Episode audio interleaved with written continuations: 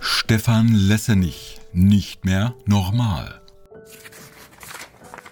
Deutschland, aber normal, war eine Wahlparole der AfD in der letzten Bundestagswahl. Was die AfD unter normal versteht, ist klar. Eine normale Familie besteht für sie aus Vater, Mutter und Kindern. Ein normaler Mann findet nur Frauen sexuell attraktiv.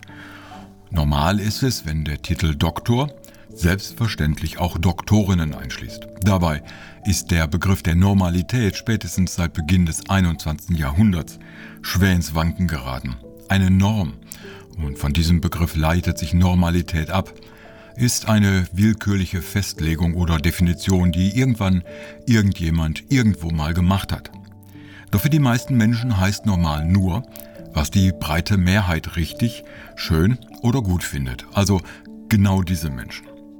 Stefan Lessenich hat als Soziologe eine andere Sicht der Dinge. Deshalb widmet er sich in diesem Buch nicht der Frage, was denn nun normal sein soll, sondern warum und wie eigentlich gar nichts mehr normal ist. Mehrere Faktoren haben die Normalität inzwischen in Frage gestellt. Minderheiten wie Schwule oder schwarze Deutsche wollen die Zonen der Unsichtbarkeit verlassen, fordern ihren Anteil an sozialer Teilhabe ein. Seit vielen Jahrzehnten fanden es vorwiegend Männer schick, mit dem Auto mit Höchstgeschwindigkeit über bundesdeutsche Autobahnen zu rasen.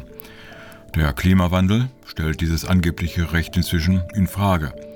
Das Asen mit fossiler Energie hat spätestens ein Ende, nachdem der Möchtegern-Zar in der russischen Hauptstadt kein Öl und Gas mehr liefern darf. Ganz zu schweigen davon, was Corona mit der angeblichen Normalität angestellt hat. Normal ist also so gut wie nichts mehr. Dem Warum, dem geht Stefan Lassenich nach.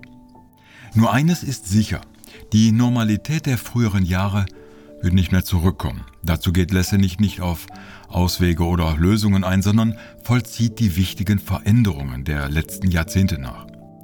Er bezeichnet zu Recht das 21. Jahrhundert als eine Abfolge von Krisen, angefangen mit dem Finanzcrash 2007-2008, der massiven Einwanderung in 2015, Corona ab 2020 bis hin zum Ukraine-Krieg ab 2022. Die wahrscheinlich größte Krise, nämlich den Klimawandel, blendet die Mehrheit eh aus zeitlichen Gründen aus. Diese Themen arbeitet er in mehreren Kapiteln ab, wie die folgenlose Folgenlosigkeit der Finanzkrise, fossile Mentalitäten oder Deutschland als Einwanderungsland. Dies in Form eines Essays, jedoch jeweils nicht ohne eine sozialwissenschaftliche oder politische Einordnung.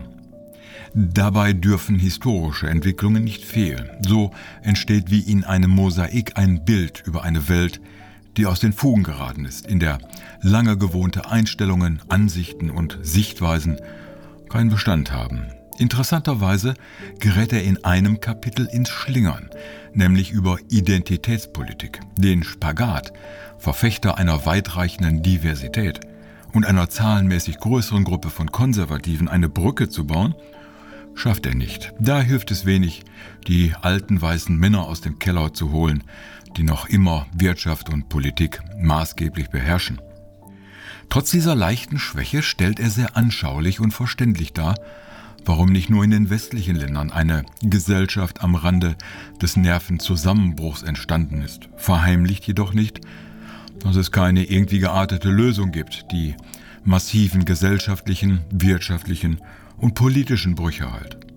Also kein Buch über mögliche Lösungen, sondern eine Darstellung des Ist-Zustandes und seiner Herkunft, bei dem eine Rückkehr in den Status quo ante verwehrt bleibt. Auch wenn eine erkleckliche Zahl an Menschen das gerne hätte.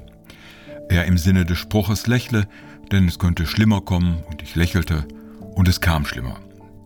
Die vielleicht größte Krise, deren Auswirkungen wir heute noch gar nicht abschätzen können, wenn ganze Inselgruppen und Städte versinken, massives Artensterben einsetzt, es in Deutschland wochenlang entweder schüttet oder brütet, wird noch ignoriert. Aus dieser Sicht war die Migrationswelle in 2015 ein Kinderspiel.